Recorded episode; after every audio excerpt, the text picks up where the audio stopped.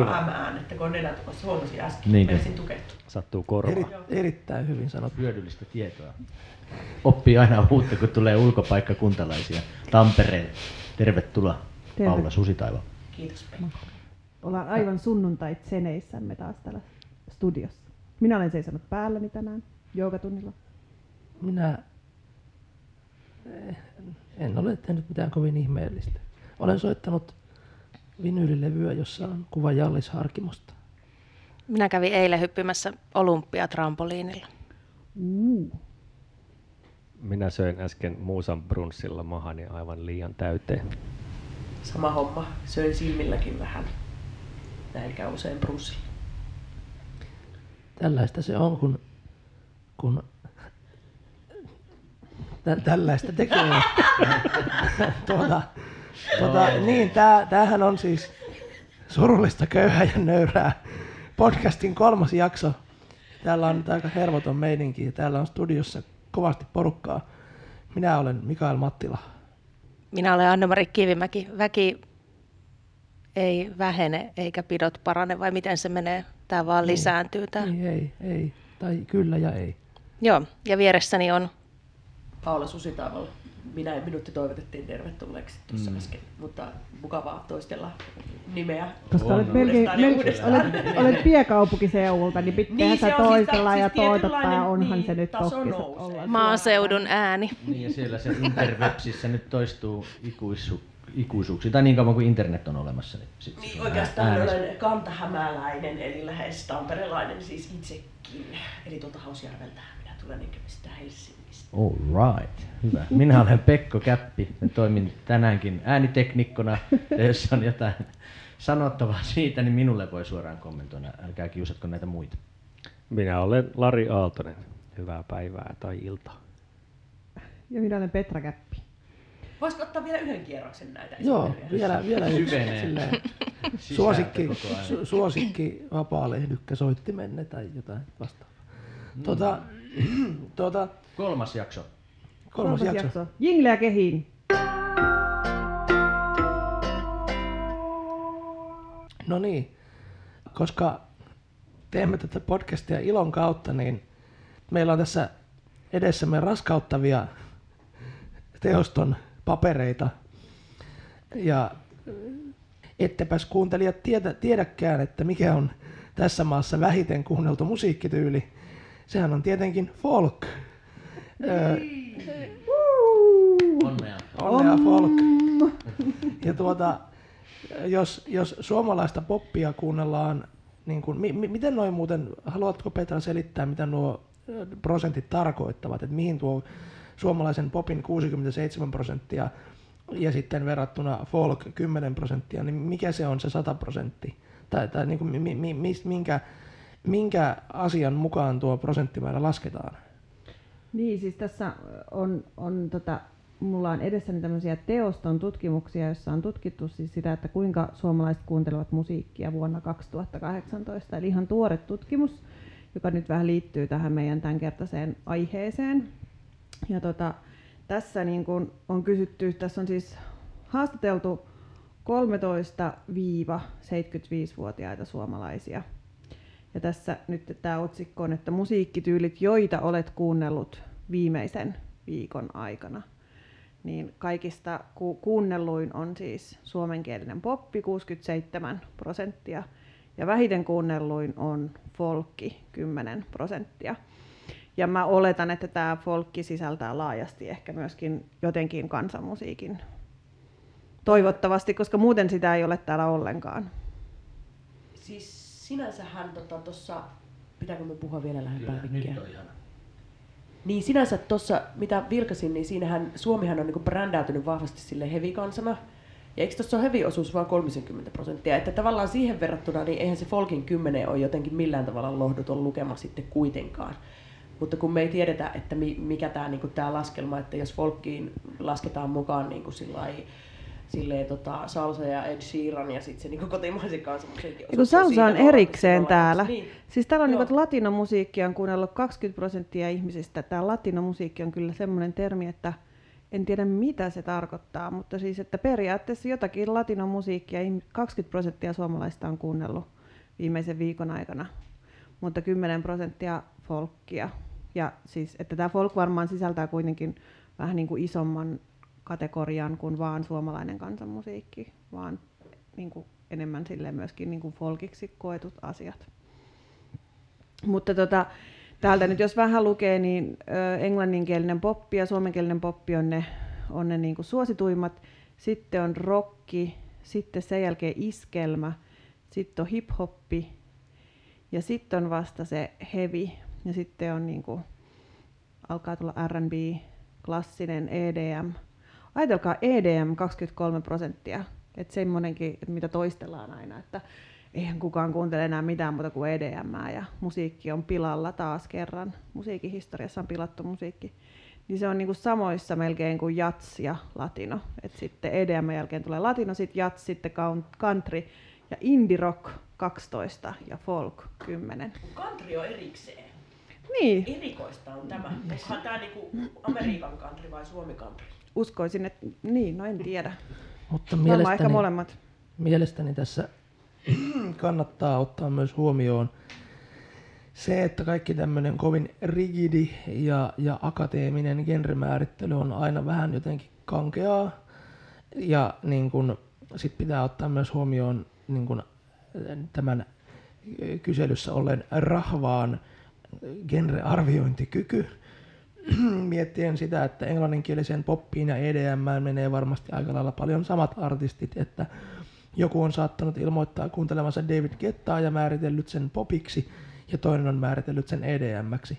Et niinku, tai siis tämä nyt on vain oletukseni, mutta, mutta tota, mä arvelisin, että tässä, tässä kokonaiskuvassa on myös tällaisia osatekijöitä. Ja sitten toi latino, niin en tiedä sitten, että kun jengi nyt kuitenkin käy, tai en tiedä onko, kuinka suuri osa ö, suomalaisista käy viikoittain aktiivisesti erinäisillä vaikka tanssitunneilla tai vastaavilla, niin niissähän paljon kuulee varmasti tuollaistakin musiikkia.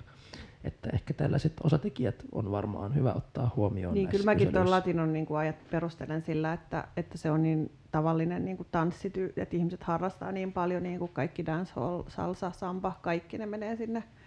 Jollain tavalla voi laittaa sinne latinoon, että sit jos sä käyt millä tahansa tanssitunnilla, niin helposti et on kuunnellut jonkun latinobiisin, tai vaikka kävisit jumppatunnillakin, niin sielläkin usein soitetaan jotain semmoista.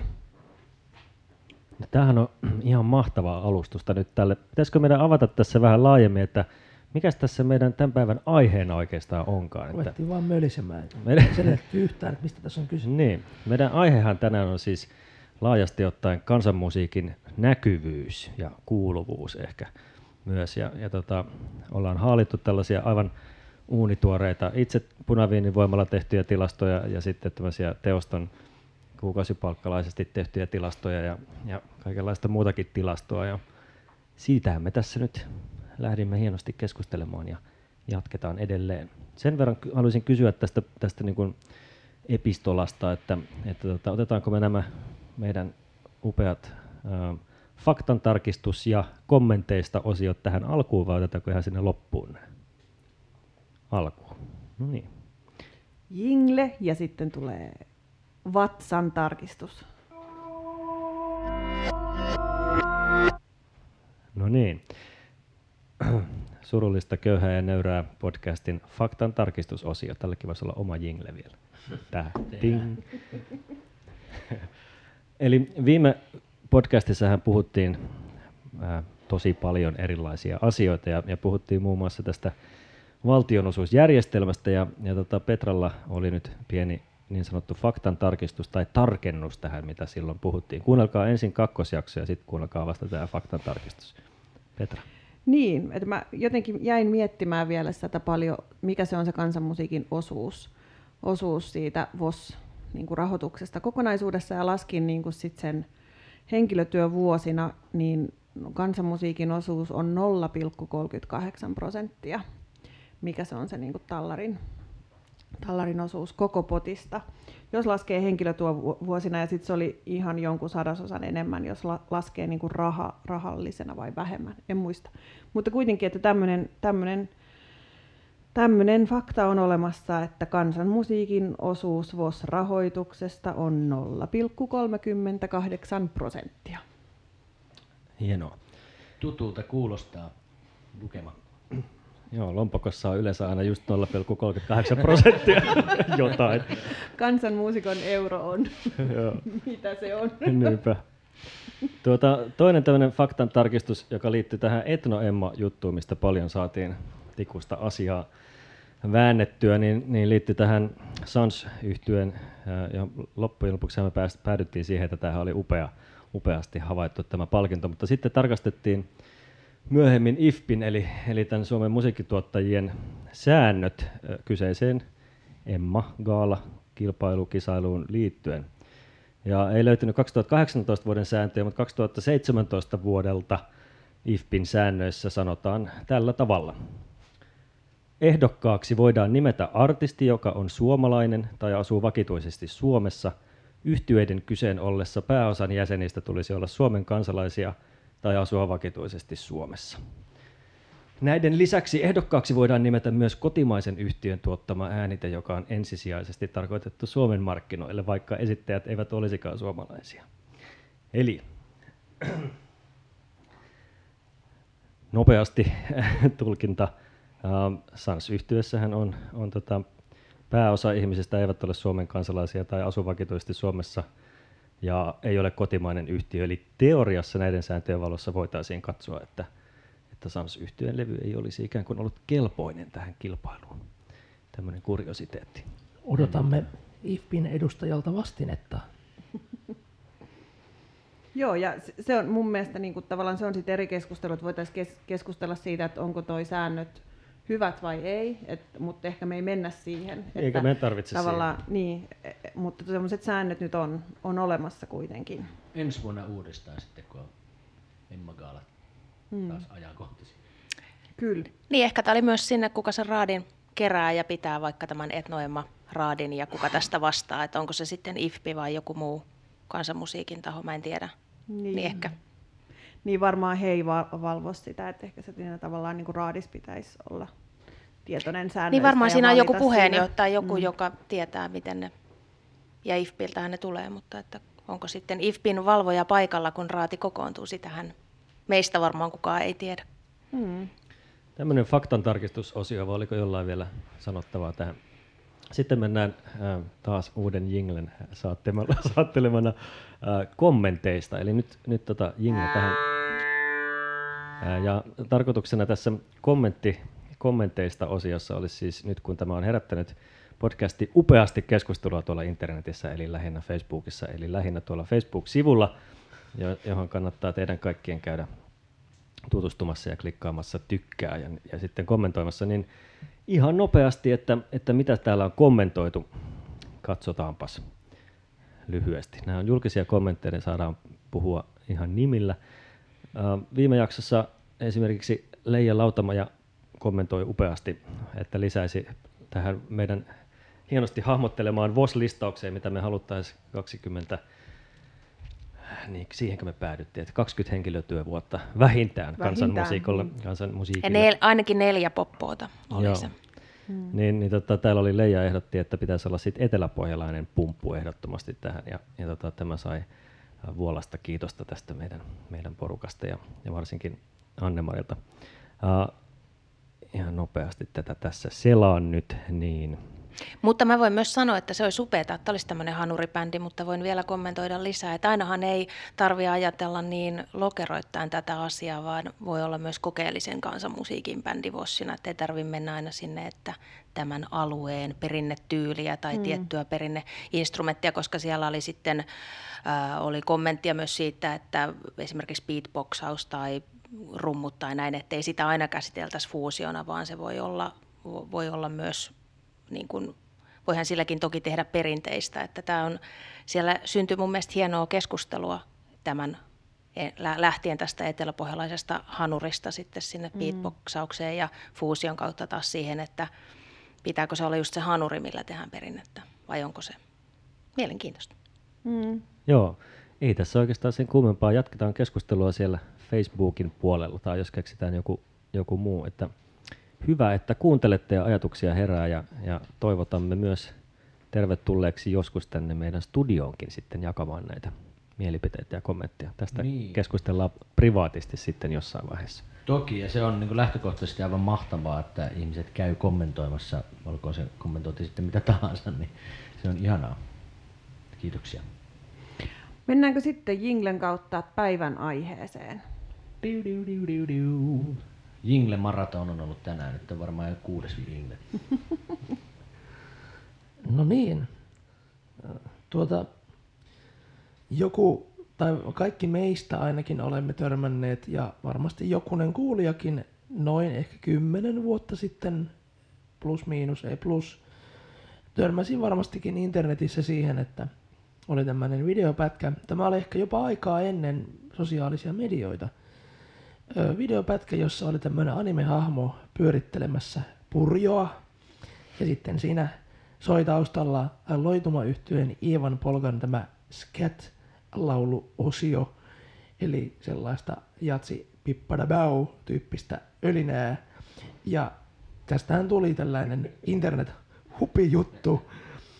Ja minulla on täällä YouTube-sivun tiukkaa dataa, että tämä kyseinen, kyseinen ö, videopätkä, en tiedä onko se joku repostaus, varmasti ehkä onkin, mutta kuitenkin sillä on 17 miljoonaa katsojaa, vaikka se jääkin Psy-artistin Gangnam Style-kappaleesta ja varmasti on joku muukin kappale, joka on, jota on kuunneltu vieläkin enemmän kuin sitä jääkin sen, sen jalkoihin, niin se on aika monta kuuntelua. Ja tämä on olennaista siksi, koska haluaisimme keskustella kansanmusiikin digitaalisesta jakelusta. Ja tämä esimerkki sinällään oli vähän tämmöinen pieni alkukevennys, mutta jotenkin niin kuin eräänlainen sattumanvarainen osoitus tai siitä, että, että ilmiöt internetissä syntyvät tällä lailla ja että teimme jännittäviä havaintoja siitä, miten monet yllättävätkin kansanmusiikkikappaleet ovat juuri YouTuben puolella nousseet suosituiksi, vaikka ne eivät ole välttämättä edes artistien itsensä sinne lataavia, koska YouTube on tällainen villilänsi. Joo, me tehtiin Pekon kanssa siis eilen tätä ohjelmaa varten vähän tämmöistä tilastoa. Ja tämä tilasto oli tästä, tämä on sen kaltainen, että tässä siis tutkittiin sitä, että mi, mitenkä kansanmusa-artistit tai sitten jotkut niin kuin kansanmusiikkilaulut, kipaleet, kuinka paljon niitä on soitettu YouTube, YouTubessa. Ja sitten myöskin tutkittiin sitä, että mitenkä paljon on Spotify-soittoa niin kuin milläkin. Ja tehtiin tämmöinen, että poimittiin nyt jokaiselta artistilta ikään kuin yksi, yksi se eniten soitettu tähän tilastoon, koska monillahan tietysti on monta. Että jota on niin kuin kymmeniä tuhansia kertoja soitettu. Mutta tämä oli tosi mielenkiintoista tutkia tätä, että ket, ketä, ketkä ikään kuin näkyvät siellä internetissä, ketä on niin kuin suoratoistossa ja, ja ketä on YouTubessa kuunneltu paljon. Mm, ja sitten tota, ehkä sen verran pohjustan tästä tutkimusmetodista, että tota, tähän on käytetty ehkä kaksi tuntia aikaa ja punaviiniä. Kolme ja puoli tuntia. Oho. Yhdeksältä aloitettiin ja puoli yksi lopetettiin. Aika rientää, no joo. No kuitenkin, mutta tarkentui kivasti. Mutta siis joo, ja sitten koska si, silloin tämä sisältää tiettyä tämmöistä virhemarginaalihommaa, ja sitten voin kertoa, että sitten aina sen jokaisen tavallaan uuden punaviinikaadon jälkeen, niin se virhemarginaali ja loogisuus ja kaikki se muuttuu kivasti. Heti Mutta ensimmäinen lause, mitä mä katson täällä, niin Timo lähti pomppulinnaan. Tämä oli varmaan siinä kohti. Ai, joo. mutta, siis, mutta eli tässä ei ole, siis tämä otanta on hyvin satunnainen ja hyvin semmoinen fiilispohjainen, että nyt jotenkin suunnilleen, että kuka on ollut ehdokkaana jossain etno- tai gaalassa tai etnoemmassa tai ylipäätänsä kilpailuissa, ollut, niin, tai ollut näkyvillä Jylhää ja ylipäätänsä tämmöisiä Mm. Et sitten tässä jo tämän aamunkin aikana tämä on jo täydentynyt tämä lista ja tätä voisi täyttää kyllä niin kuin loputtomiin. Mutta hirveän mielenkiintoista tämä oli. Ja hauskaa rinnastaa tämä mun mielestä jos YouTube ja Spotikan nämä listat siksi, että, että siinä niin kuin Mikaelkin tuossa totesi, että Spotifyn niin kuin materiaalin takana on kuitenkin se musiikin tuottaja itse, mutta YouTubessa se, siellä voi olla kuka tahansa, joka sen, sen musan on sinne laittanut. Että tavallaan tämä niin kuin, hyvin niin kuin erityyppinen mm. tyyppinen tapa, miten nämä asiat näissä leviää. Mutta sitten niissä oli yllättävän paljon kuitenkin korrelaatio Kyllä, myöskin, että niinku, myös, tavallaan ihan samoissa luvuissa saattaa artistit mennä sekä, sekä siellä YouTubessa että Spotifyssa, vaikka se YouTube on tosiaan paljon jännempi. Ja mä ehkä vielä voin peruuttaa pikkusen niin kuin ennen kuin mietitään tätä tai käydään tätä listaa, niin just tähän teostoon, teoston niin kuin tutkimukseen siinä, että, että mitenkä suomalaiset kuuntelee. Että jos puhutaan siitä, että miss, missä tavallaan kansanmusiikin pitäisi olla tai, tai niin, missä sen pitäisi olla, jotta sitä ihmiset kuuntelis, niin tämä teoston tutkimus on tosi mielenkiintoinen, sitä kannattaa, niin kuin, kannattaa katsoa ja siitä tavallaan voisi nyt tälle yksinkertaisesti mun mielestä te, jotka olette lukenut tutkimusta, niin voitte korjata mua, mutta mä ajattelen niin kuin just, että kansanmusiikin pitäisi olla radiossa YouTubessa ja Spotifyssa, jotta, se, jotta sillä olisi yleisöä. Et esimerkiksi siinä tutkimuksessa niin kuin paljastui just se, että yllättävän vähän ihmiset löytää uutta musiikkia keikoilta, niin kuin tavallaan itse kuvittelee niin, koska itse elää semmoisessa todellisuudessa, missä käy eri paikoissa ja kuuntelee jotain keikkoja ja sitten löytää uusia artisteja. Mutta se on ikään kuin aika harvinaista noin niin kuin suomalaisissa keskimäärin. Eli suomalaiset, jos ne löytää uutta musiikkia, niin se on sit aika paljon just niin kuin radiosta sattumalta, tai, tai sitten, että tulee YouTubessa tai Spotifyssa vastaan. Eli nämä, niin kuin, nämä kolme on ne, että mä ajattelen tästä teoston tutkimuksesta, niin kuin, että mihinkä pitäisi keskittyä jotenkin, että kansanmusiikkia olisi siellä radiossa, YouTubessa ja Spotifyssa. Ja sitten, olikohan tässä niin, tässä oli tämmöistä, voi niin kuin tiivistää just vielä sitä, että kuinka vähäistä se fyysisten äänitteiden ostaminen on nykyään, niin se on kyllä tosi vähäistä. Eli vaikka niin kuin 16-18-vuotiaat ihmiset Suomessa, niin niistä niin kuin 11 prosenttia on ostanut yhden jonkun fyysisen äänitteen tässä niin kuin tutkimuksen mukana vuodessa kuinka, kun on kysytty, että kuinka monta, tai oletko ostanut ylipäätänsä fyysistä. Vuodessa tosiaan vai? Niin, niin, että oletko ostanut fyysistä äänitettä ylipäätänsä, niin vain 11 prosenttia niin kuin 16-18-vuotiaista on ostanut. Ja niin kuin ihmisryhmät, jotka ostaa eniten fyysisiä äänitteitä niin kuin ikäryhmistä, niin on 56-65-vuotiaat ihmiset. Ja sitten, että ne ostaa niin kuin 32 prosenttia näistä on ostanut, mutta sekin on tosi vähän mun mielestä, että on ostanut niin kuin edes sen yhden fyysisen äänitteen vuoden aikana. Eli sillä lailla, että tässä mennään niin kuin tavallaan, että siinä mennään niin kuin 20 prosentissa tai alle tai vähän yli noin niin kuin suurin osa ikäluokista, että ostaa ees sen yhden fyysisen äänitteen per vuosi. Siis eihän tota, nuorisolaiset kun muuttaa kotoa, niin eihän niillä ole mankkaa enää. Mm että se tavallaan puuttuu se, ellei sä ole silleen aktiivinen niin kuin musiikin niin kuin harrastaja, niin hyvin todennäköisesti sulle ei ole sellaista laitetta, millä sä voisit niin kuin äänitteitä, siis tällaisia fyysisiä äänitteitä kuunnella. Niin, niin ei meilläkään ole CD-soitinta, paitsi autossa. Että sitten se on että ainoa paikka, missä niinku ihmiset saattaa kuunnella CD-tä vielä on auto. Että siellä ihmiset kuuntelee pikkusen vielä, niin että on jotain merkitystä tavallaan sillä CD, CDn kuuntelulla autossa. Mä nyt tietysti suoristan näitä tutkimustuloksia tässä, tai niin kuin aika sillain, että voitte sitten kaikki valittaa, mitä mä tästä nyt, miten mä tästä nyt niin kuin referoin, mutta näin nyt vähän keskustelun pohjalle, niin näin se on, että, että näin se nyt vaan on. Ja tuota, niin, tässä tota, mun, mun mielestä on, on myös hyvä ottaa huomioon se seikka, että nythän tässä menneenä viikonloppuna oli, oli tota Samuelin Poloneesi-festivaali jonka, jota itse seurasin lähinnä so- sosiaalisten medioiden kautta, varsinkin tuolta tuolta yläkerrassa alkoi joku tamppaus. En tiedä kuuluuko se tota, tonne nauhalle, mutta toivottavasti kuuluu. Hyvä sound. Niin, niin, niin katselin sitten Instagramista kuvia sellaisista valtavan pitkistä pöydistä, joiden päällä oli valtavasti CD-levyjä. Ja tämähän on tuttu näky kaikilla kansanmusiikkifestivaaleilla halki Suomen, että kun Kaustisenkin folkshoppiin menee, niin niitä cd on siellä ihan järkyttävän paljon.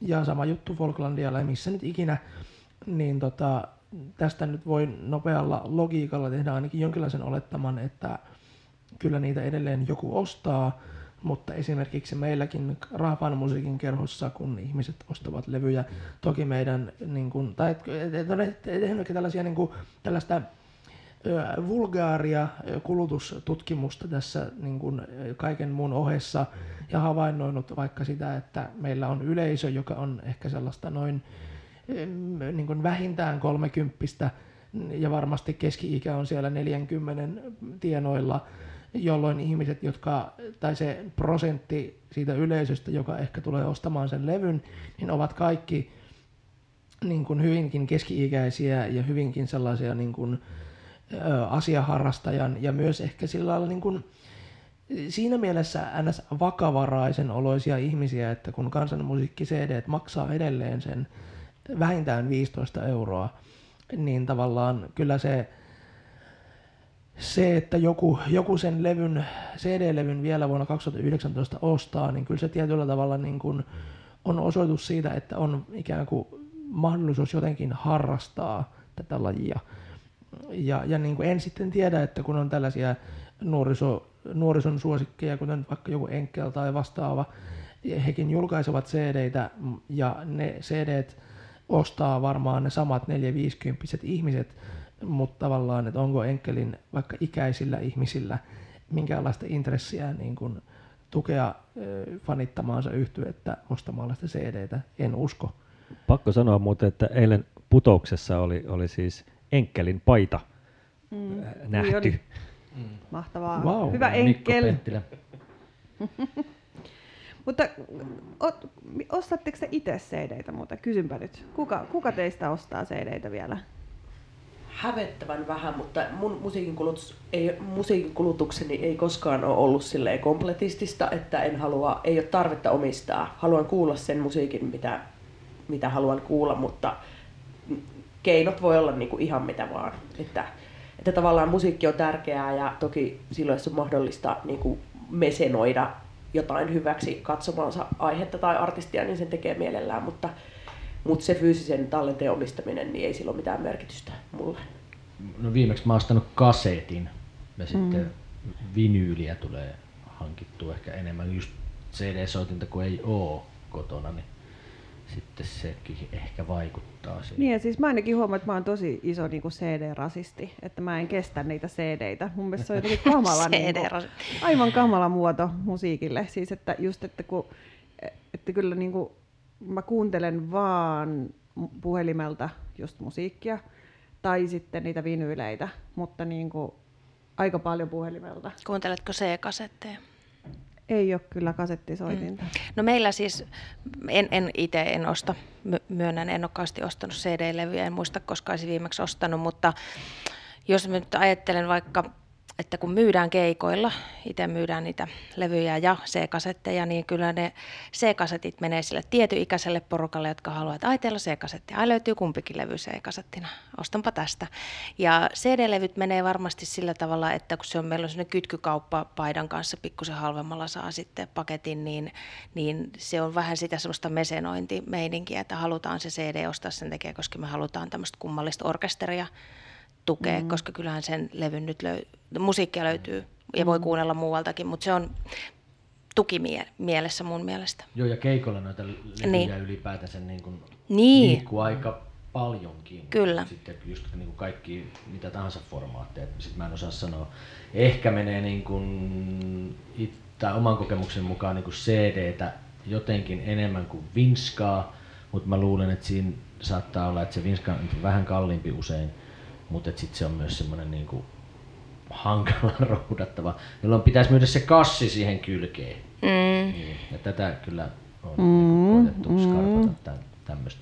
Sen verran voi itse sanoa, kun teen paljon levyn kanssa myös, niin siis ka- on kyllä semmoinen huomattava asia, että tota, bändit saattaa laittaa niin kuin tosi hyvät liner notesit levyihin.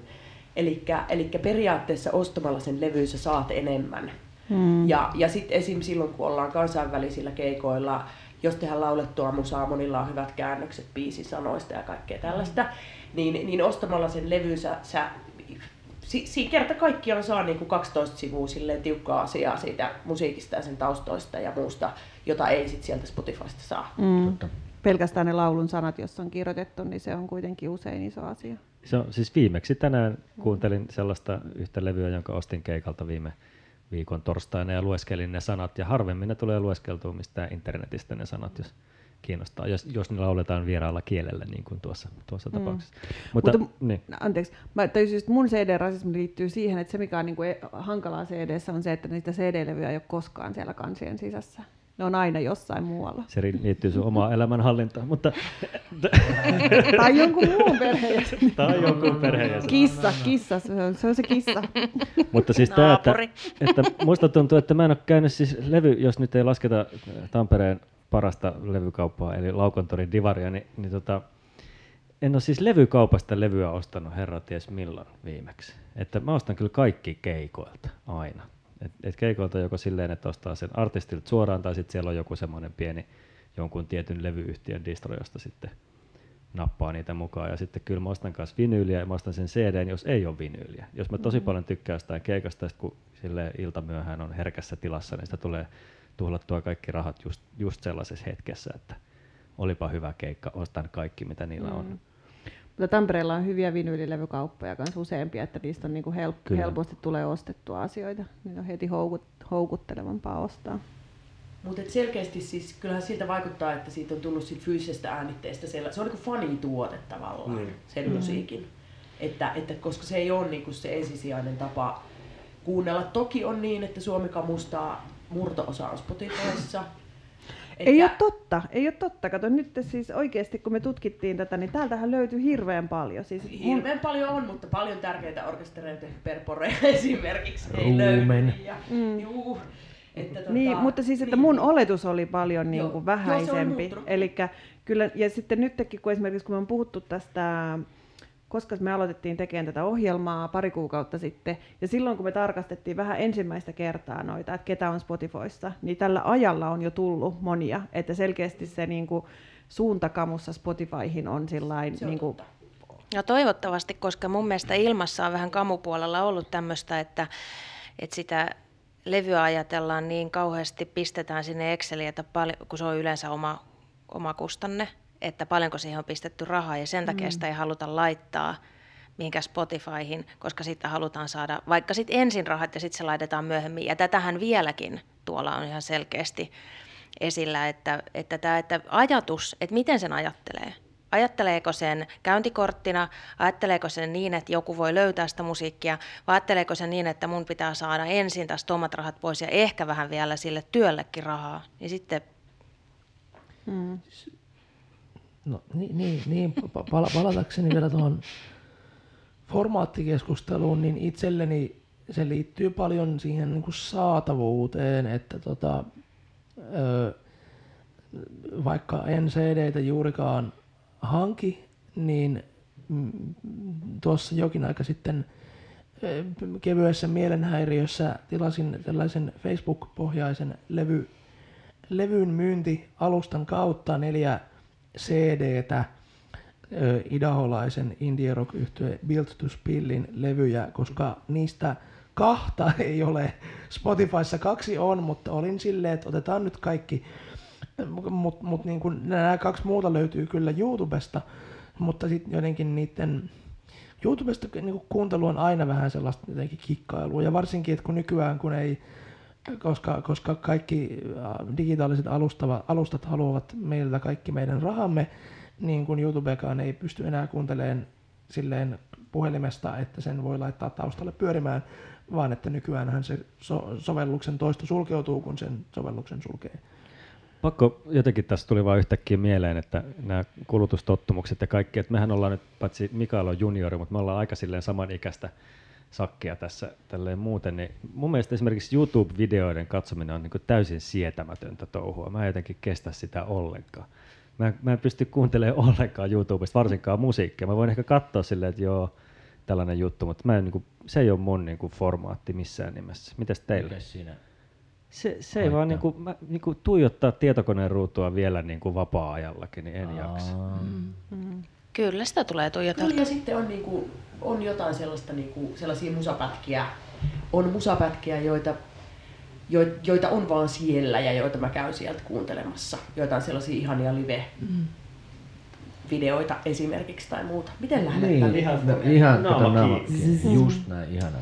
Ja Mutta se oli kato, muuten- Just, mä, mä en muista mikä se oli, No Means No tai joku tämmönen. Ei löydy Spotifysta ainakaan just sitä levyä, mitä niinku etin. Mutta sitten se löytyi YouTubesta silleen sit viides sekunnissa kuitenkin. Mikä on kyseenalaista toki ja sitten mun pitäisi oikeasti käyttää siihen aikaa, että mä tilaan jostain sen levyn ja maksan siitä varmaan sitten 200 euroa nyt että tällä hetkellä, kun sitä ei saa mistään. Tai käytän kaksi vuotta, että mä et, no löydän sen jostain. Niin, ja siis tuohon on kiinnostava tuo nopea välihuomio, että onhan se silleen, että että kos- koska YouTube on niin edell- edelleen niin kuin villilänsi, vaikka onhan kaikenlaisia regulaatioita yritetty sinnekin asettaa, mutta just silleen, että kun periaatteessa kuka tahansa voi ladata sinne jonkun bändin tuota, materiaalia kysymättä lainkaan sieltä bändiltä. Ja, ja tavallaan, no okei, totta kai tällaista on tehty aina ja, ja sitten niinku, se nyt on vaan niin name of the game, mutta jotenkin miettii sitä, että sitten nykyään kun YouTubea kuka enemmän enemmän ajetaan maksulliseksi, niin se tuntuu jotenkin vielä, se, se tuntuu jotenkin moraalittomalta, että niin kuin kolmas osapuoli tekee rahaa sillä, että joku lataa sinne, sinne tota, laittomasti jonkun, jonkun bändin levyn kokonaisuudessaan, että tavallaan niin kuin, se, että se on niin kuin tavallaan kaikki, ka- kaikille osapuolille voittoa tavoittelematonta, niin se on tavallaan niin kuin ihan digi, osa digitaalista kulttuuria, mutta nyt tavallaan kun tämäkin toiminta tulee liiketoiminnan piiriin, niin sitten siinä ehkä tulee ehkä vähän raskautta. Niin, nyt mä en Saanko- muista vielä yhtään sitä, että ö, oikeita, tai oikeita lukuja, mutta oliko se niin, että Jupitupi maksaa vielä vähemmän, siis huomattavasti vähemmän kuin Kyllä. mikään muu Joo, joo. alustan Mutta-. En muista lukuja, mutta Noista kä- käyttötut- tai tä- tästä, että käy- miten käytetään, niin just musta oli kiinnostava tässä, kun tehtiin tätä tilastoa, niin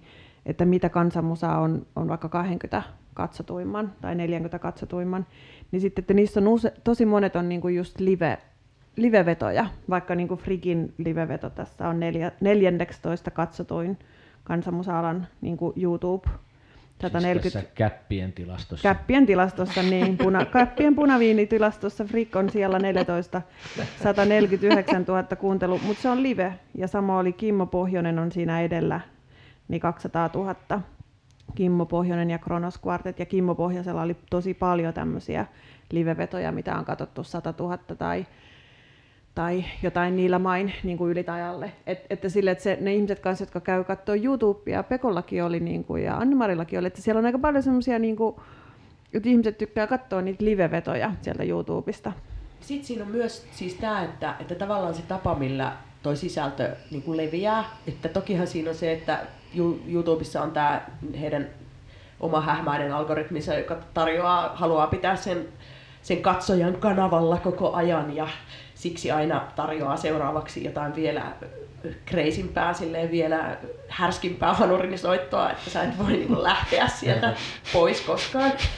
Mutta toki niin kuin sitten tämä, että, että, että YouTuben niin kuin tavallaan noita videoita, se, että miten, mua niin kuin kiinnostaa just se, että mikä esimerkiksi on niin kuin sen yhden bändin tietyn live, live-videon niin kuin jakojen takana. Kun se voi olla, että jos näkisi jonkun tilaston, että se on, voi olla, että se on niin kuin aika lyhyellä ajalla vaikka tullut niin kuin suuri osa niistä, ja se on perustunut siihen, että joku influencerityyppinen media tai taho on jotenkin vaikka jakanut sen, jolloin se on niin kuin saanut silloin niin kuin tosi ison, ison exposure, koska ihmiset on silloin niin kuin jakaneet sitä eteenpäin. Tästä oli hauska juttu, kun tuo teidän Nikusta oli otettu, joku video oli, oli lähtenyt, oliko nyt serbialaisten vai bosnialaisten muusikoiden keskuudessa jakoon, ja se oli ollut ihan hulluna satoja tuhansia katselukertoja, ja Teija sitä fiilisteli, että mahtava, mahtava juttu, kunnes tajusi, että hänen nimeään ei missään vaiheessa mainita siellä, että se, se ikään kuin kreditsit ei mennyt perille asti, mutta todella suosittu äh, Serbiassa,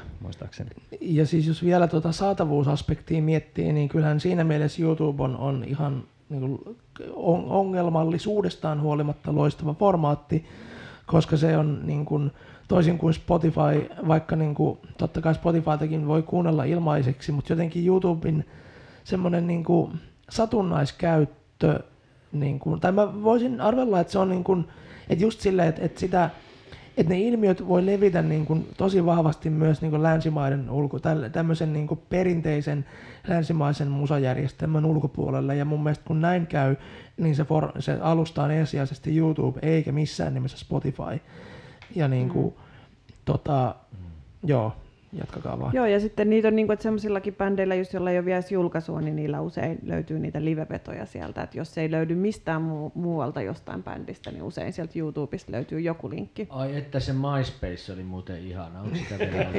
Mutta mä jotenkin tykkäsin siitä, se oli, mä oon ehkä vielä siinä, koska mä huomasin, anteeksi mä nyt kiilasin jonkun edellä, koska mä oon itse liittynyt Spotifyin vasta niin kuin ehkä Pekka puoli vuotta sitten, mutta ei, se, Setä. mun piti tehdä tämmönen soittolista tuolle tota, tota, Markus Nordenstrengille.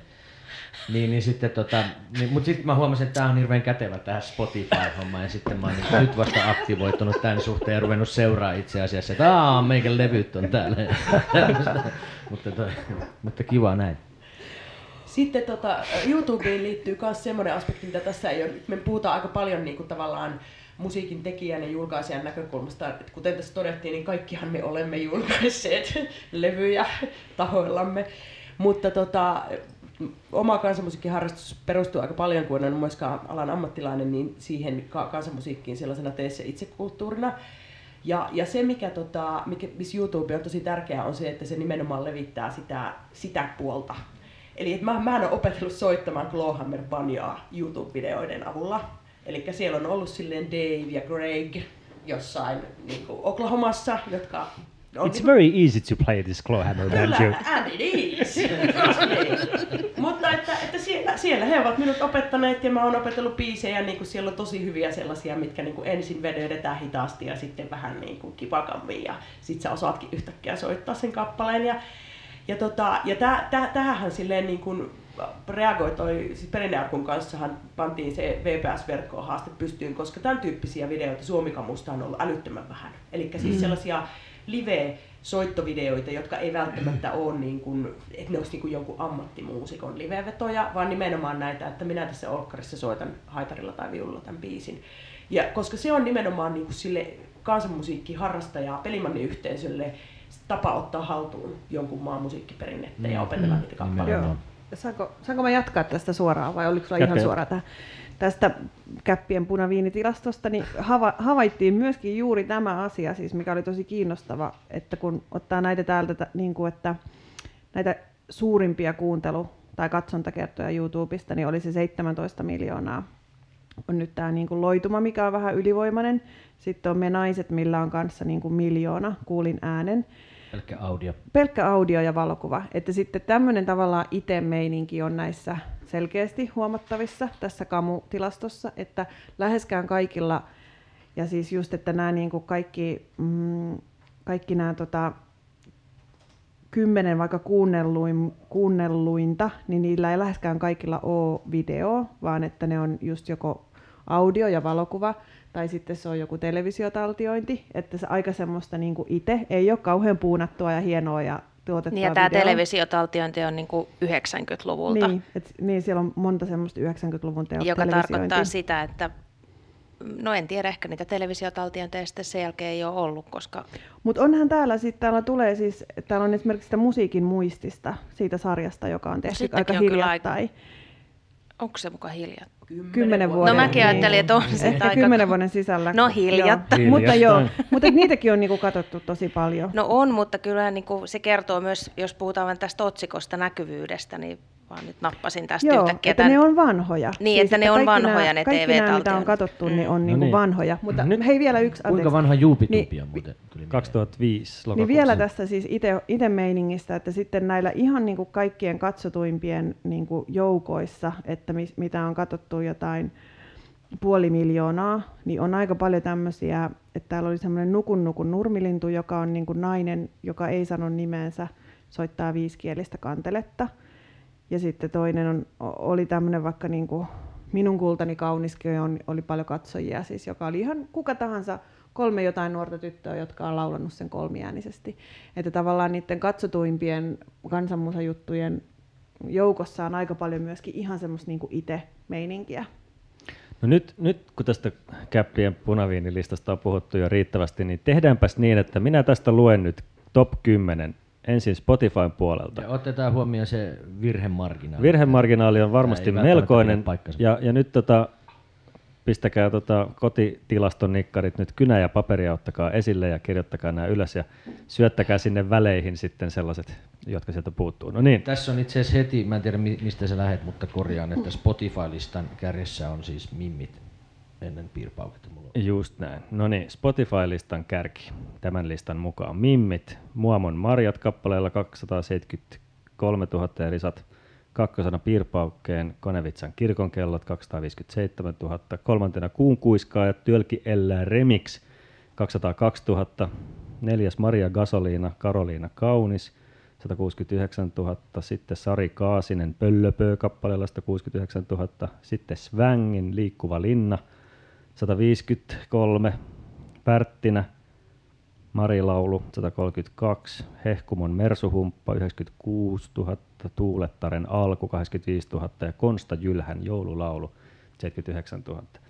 Ja sitten tässä oli listattu vielä aika monta kymmentä lisää, mutta tuossa oli top 10. YouTuben puolella tosiaan Loituman Ievan polkkas 17 miljoonaa TV-esiintyminen. Me naisten kuulin äänen, onko toi miljoona vai 10 miljoonaa? Se, on mi- se oli miljoona. Miljoona, Joo. joo. Maria Kalaniemen Ellin polkka 65, 157 000, no niin, tämä on niin pientä printtiä, kun printtasin tämän tällaiseksi. Tämä oli tosiaan TV-taltiointi tuo Maria Kalaniemen. Sitten on Mimmien Panda video 408 000. Huomautus, että Ui, tässä puuttu muuten, joo. Huomautuksena, että tota, niistä ehkä 8000 on mun lasten kuunteluita. Niin. Joo, eli, eli puhutaan nyt siis 400 000 oikeasta kuuntelusta. joo. Ai, ei lasketa. Mutta hei, tähän tota top 10 kiilas kakkoseksi Jallar Huun. Totta, joo, Jallarhorn, joka Puolitoista miljoonaa jotain. Mm. Ja Iriden Show oli vissiin tää biisi. Joo, totta. Sitten on Kuunkuiskaajien Työlki Ellää 404 000, Pirppaukkeen Konevitsan kirkonkellot audio pelkästään 400 000, Korsta Jylhän vaiennut viulu 392 000, taltiointi lukee tässä.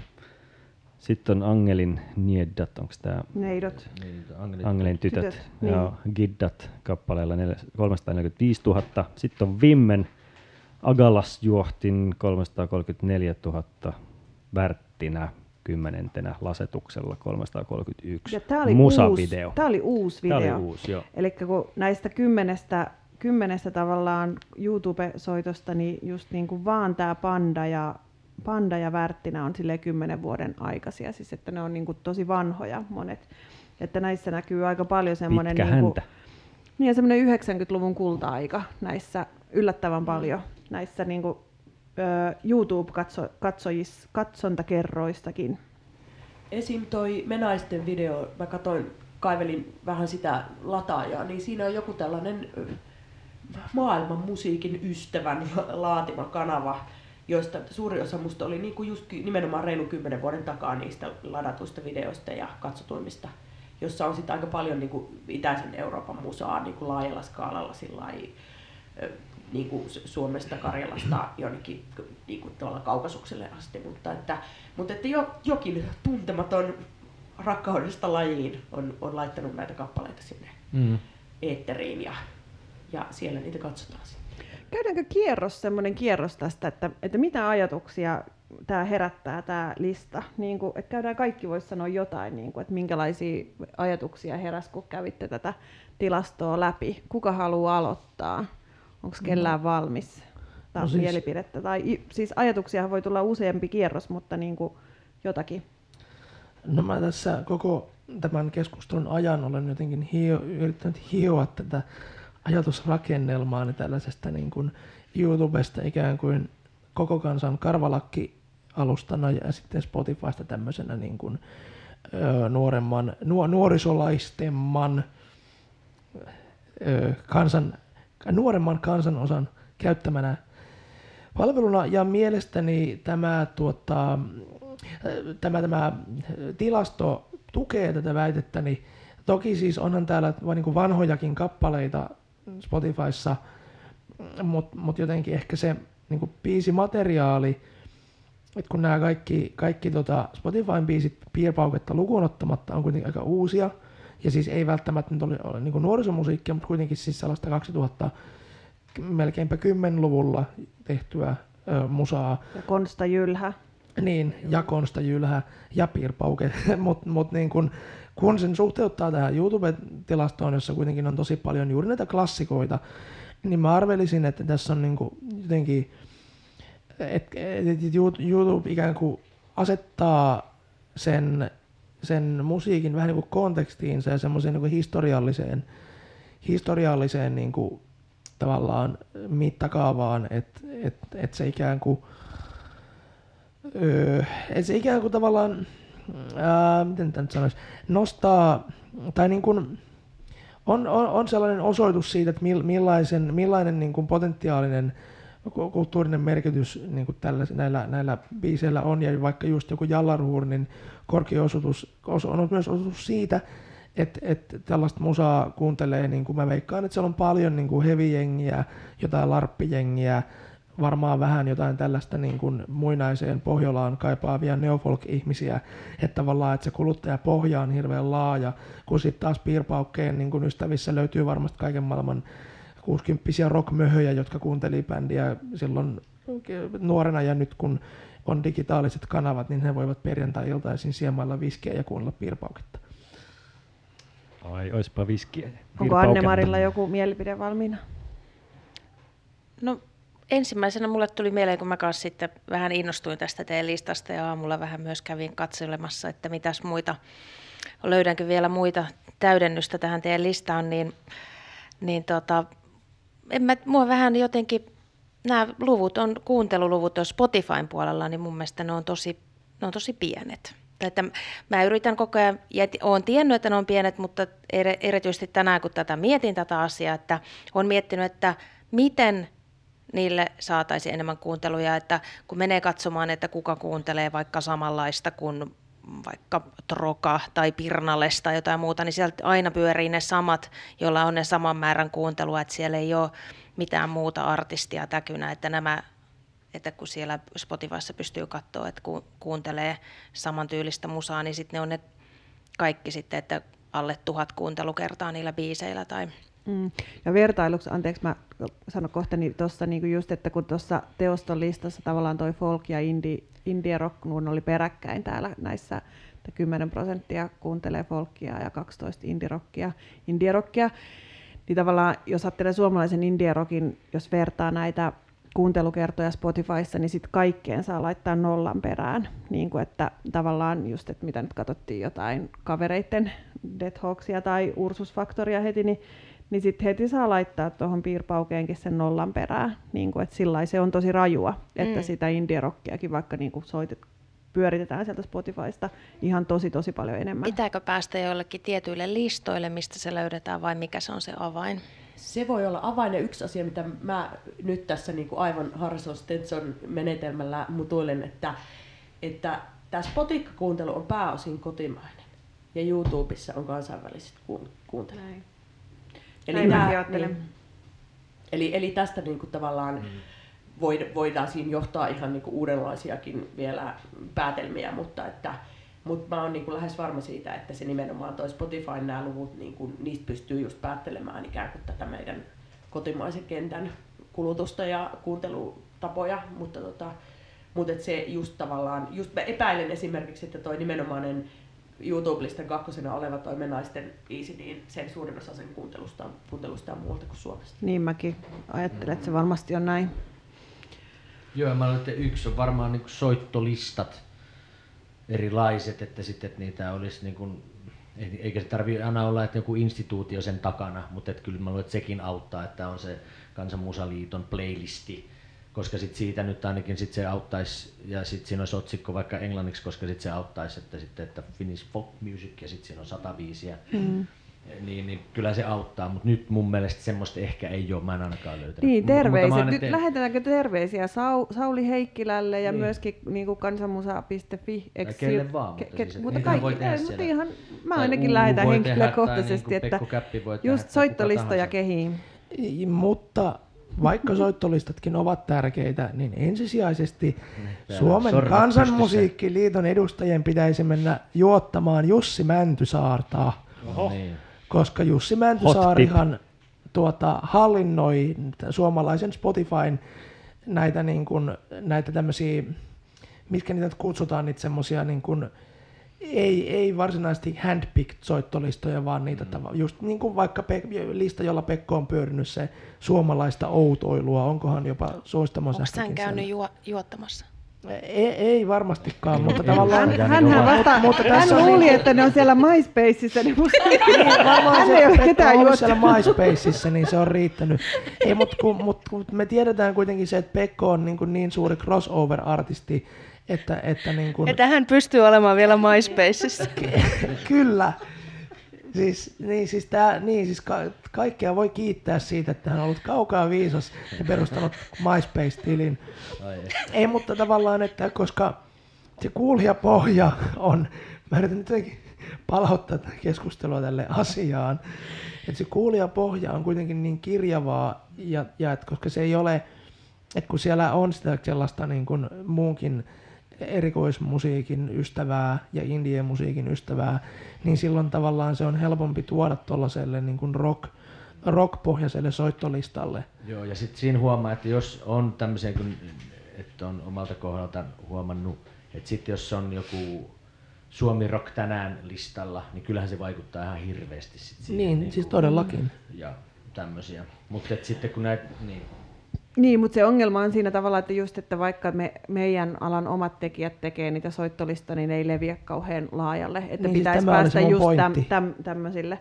Mut, mutta myöskin niin kuin sitten tämä palaan tähän teoston tutkimukseen sen verran, että, että sit kun se radio on aika iso semmoinen, mistä löytyy sitä uutta musaa, että tavallaan musta se yksi niin ongelmien kulmakiviä tässä on niin se, että, että pitäisi päästä jotenkin sinne niin kuin radioon, että niiden biisien pitäisi päästä radiosoittoon sitten, kun ne on radiosta kuunneltu kerran, niin sen jälkeen ihmiset hakee niitä sieltä Spotifysta.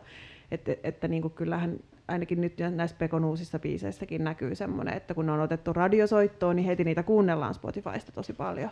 Että se niin kuin monesti se ydin on se, että, että miten sinne radioon pääsee, ja se on musta niin kuin ehkä se isoin ongelma, miten, että, että mikä se on se radiokanava, mikä voisi soittaa kansanmusiikkia, mitkä ne on ne ohjelmat, missä sitä soitettaisiin. Niin ja nimenomaan, että se olisi niin kuin, tavallaan se olisi siinä, voisi olla siinä satunnaisvirrassa jopa, eikä niin, niin että niin. Tiistaisin kello toista. Niin. Fakt, korjaus, korjaan, Jussi Mäntysaarihan ei missään nimessä enää ole se henkilö. Okay. Hän on, tämä koko Spotify-homma on vaan henkilöitynyt häneen niin vahvasti, niin minä muistin väärin. Hän on jättänyt Spotifyn vuosi sitten ja siirtynyt isoon pahaan sanomaan tuota, ö, hoitamaan, hoitamaan tuota, ra, siis nelonen median radioihin musiikkipäälliköksi. Nykyinen Spotify-soittolista kuraattori on Samuli Väänänen, joka on aloittanut hommat siis viime vuoden maaliskuussa. Eli Samuli Väänänen on nyt se henkilö, jota Sauli Heikkilän pitää mennä voitelemaan. Korjattu hot tip. siis on jotenkin äärettömän kiinnostavaa, että millä tavalla niin kuin se, miten se syötetään niin kuin kuluttajalle, se, miten, miten saadaan se kuluttaja altistumaan niin kuin sille musiikille.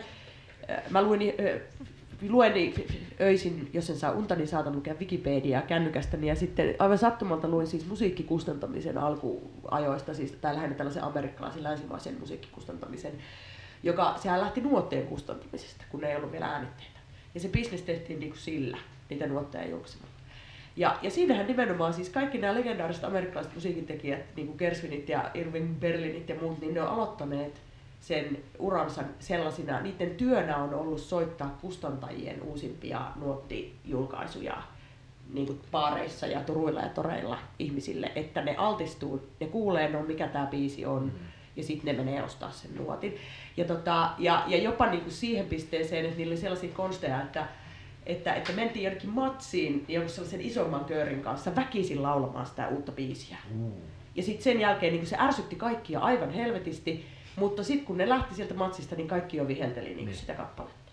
Mm. Mutta et se on jotenkin se siis, että et, et, tämä on se malli, niin kuin millä sitä bisnestä on tehty alusta lähtien. Joo, ja sitten mun mielestä tuli tuosta aikaisemmasta mieleen, että just, että, että asiat olisi, tai joku kansanmusiikki-asia, eli nyt biisi tässä, jonkun biisi, olisi luontevana osana sitä niin kuin mikä tahansa, mitä tahansa biisivirtaa, eikä siis aina silleen, että nyt tässä on tämmöinen niin kuin propagandakampanja, että kansanmusiikki luontevaksi osaksi joka kotiin ja joka kuulijalle, koska sit siinä, se on aina kummallista ikään kuin, ja semmoinen, että sinne vittu tungetaan niin kuin korvaan se asia.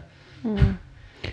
Mutta niin mutta kun mä oon nyt, mä oon nyt ja, ja mun, tai siis että mä oon niin jumissa siinä radiosoitossa ja siinä, että miten siinä ajatuksessa, että miten on mahdollista saada niin kuin kamua radioon, niin mitä te ajattelette, mikä se on, niin kuin, missä radiokanavalla siitä voisi olla? Siis, että, että jos mietitte sitä virtaa, niin mihin niin kuin voisi mennä teidän mielestä? Niin kuin mitä voisi yrittää ikään kuin lobata?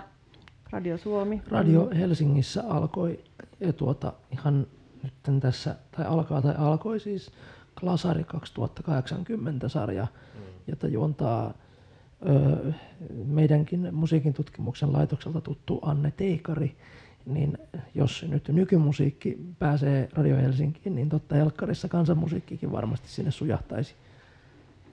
Ja jää nähtäväksi muuten, että miten tämän, tämän G-Live Lab Tampereen myötä, että tuleeko tänne sitten myös äh, radioliitännäinen vähän niin kuin mm. samantyyppisesti, miten tuolla Helsingissä. Kyllä että tulee, ilmeisesti. Tätä, mäkin on kuullut huhuja, mm. mutta vahvistusta ei ole Hu- vielä Kyllä tullut. mäkin olen kuullut jo. Joo. Sitten tota, mä oon sillä niin kyynillinen, että mä oon sitä mieltä, että musiikinkin pitää olla tietynlaista, että se ei ole vaan se, että se, niin kuin, että se pitää saada jollain taikakonstilla soimaan.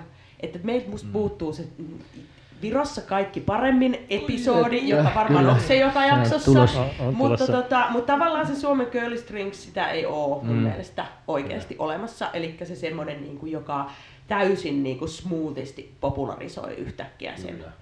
Ja siellähän niin kuin itku tulee, kun menee katsomaan niiden niitä YouTube-katsojalukuja. Joo. Ei mennä. Ja, niin, ja mä oon ihan samaa mieltä, että tämä olin kanssa niin kuin ehkä pääsemässä, että just ne, niin kuin ne sairaan hyvät biisit, että se ei aina ole sitten semmoinen niin kuin, tavallaan, että me sen itkun kautta, että miksi ei kukaan ymmärrä minua, vaan että kyllä siinä, niin kuin, että, että vaatii semmoisen niin kuin, niin kaikilla yleismittareilla olevan jonkun hyvän asian, että se tunkeutuu vaan sitten vastuttamattomasti jokaiseen aivoon. Mm. Koska nollan saa laittaa näihin Spotify-soittoihin myös näiden virolaisten kohdalla perään, siis isoimpien Curly Stringsin ja Tradatakin ainakin. Öö, ei pidä paikkaansa. Ei, Tradatakilla oli 116 000. Niin, Curlystringsin Kauges Kylas kappaleella on vain 428 000, mutta heti toiseksi suurimmalla kappaleella niin. on, on vain 280 000. Että, Okei, okay, perunsanani. Ja, mutta toki siis pitää nyt pitää huo- muistaa myös se, että se niin kuulija pohjaa.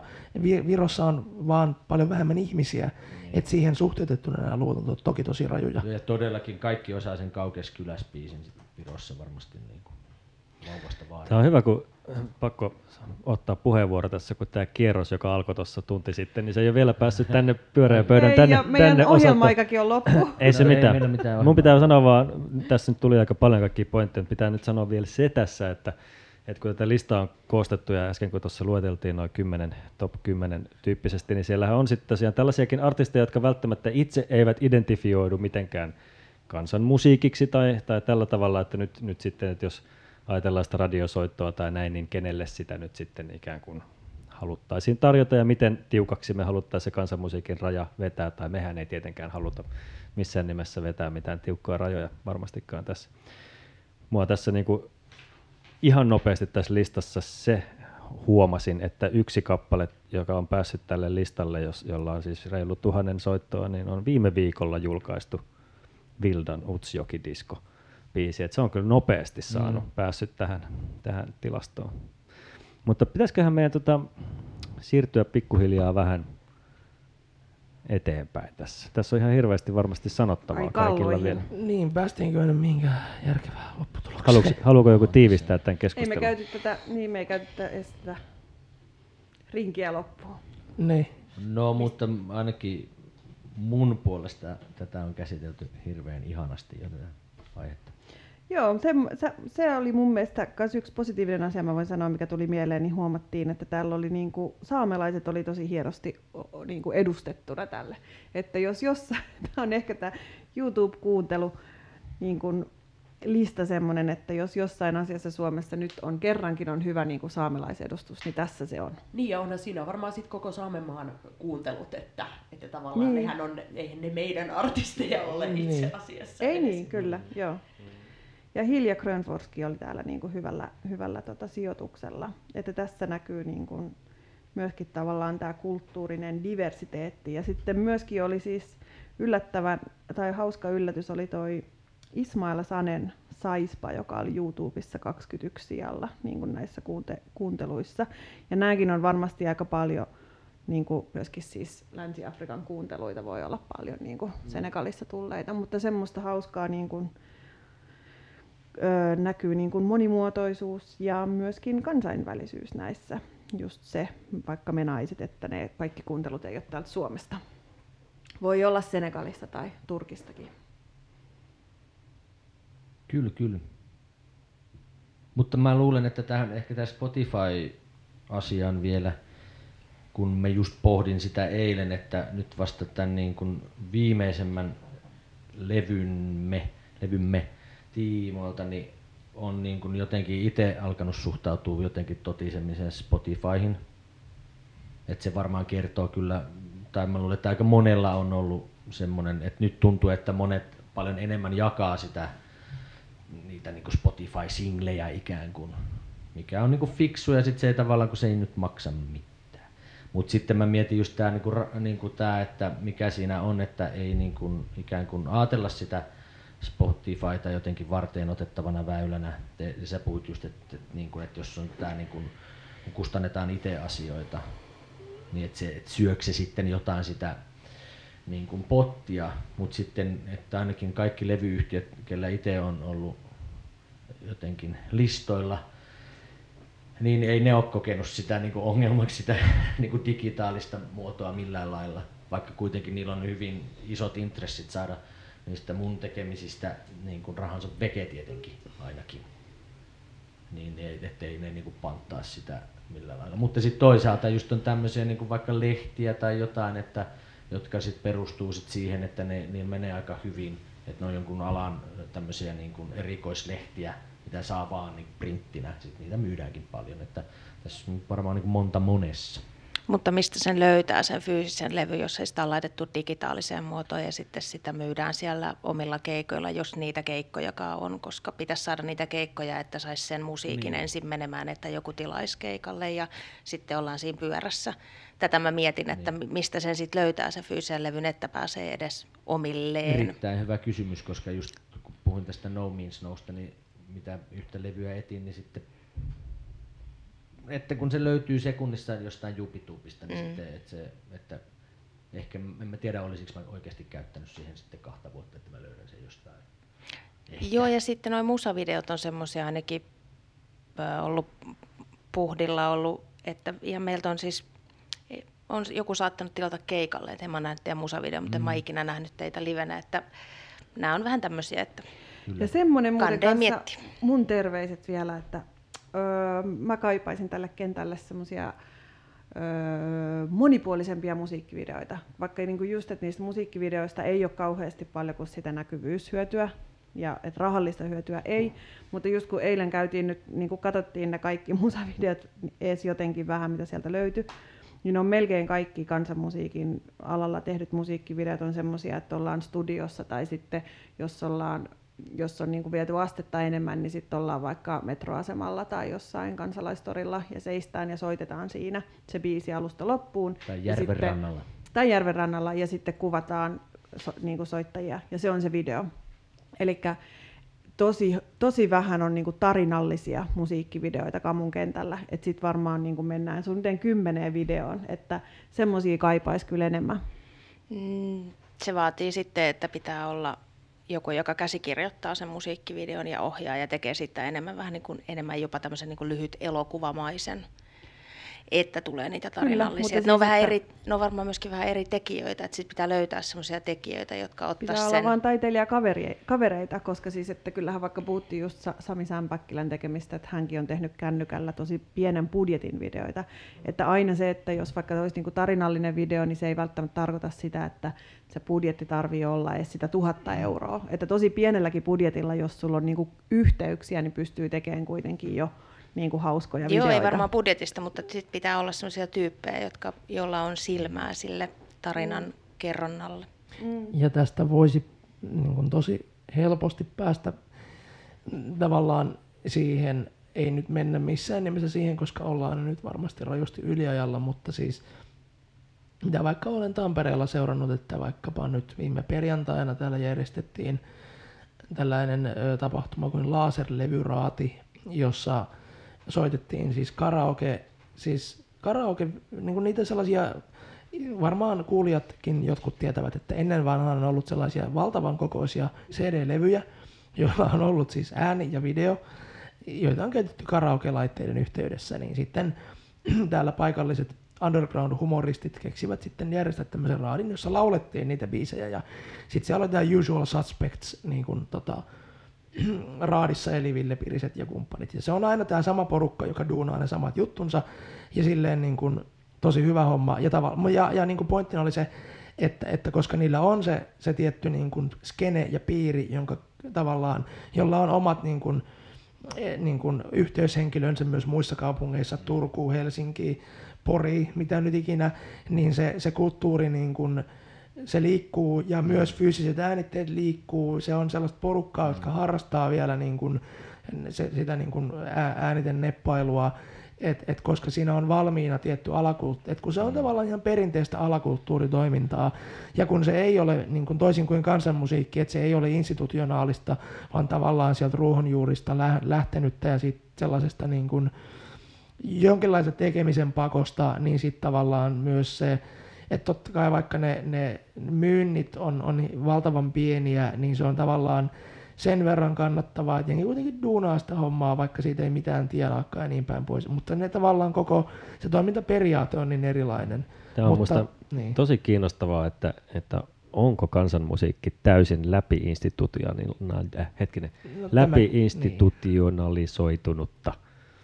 Niin on kaksi vastakkaista mielipidettä tullut Paulalla ja Mikaelilla tästä Mm. tavallaan tästä asiasta. Tää, tähän otetaan oma jaksonsa tähän juttuun, mutta Niin, nyt Pitäisikö varmaan mennä eteenpäin. Pitäis, pitäisikö meidän mennä kall- kallohommiin?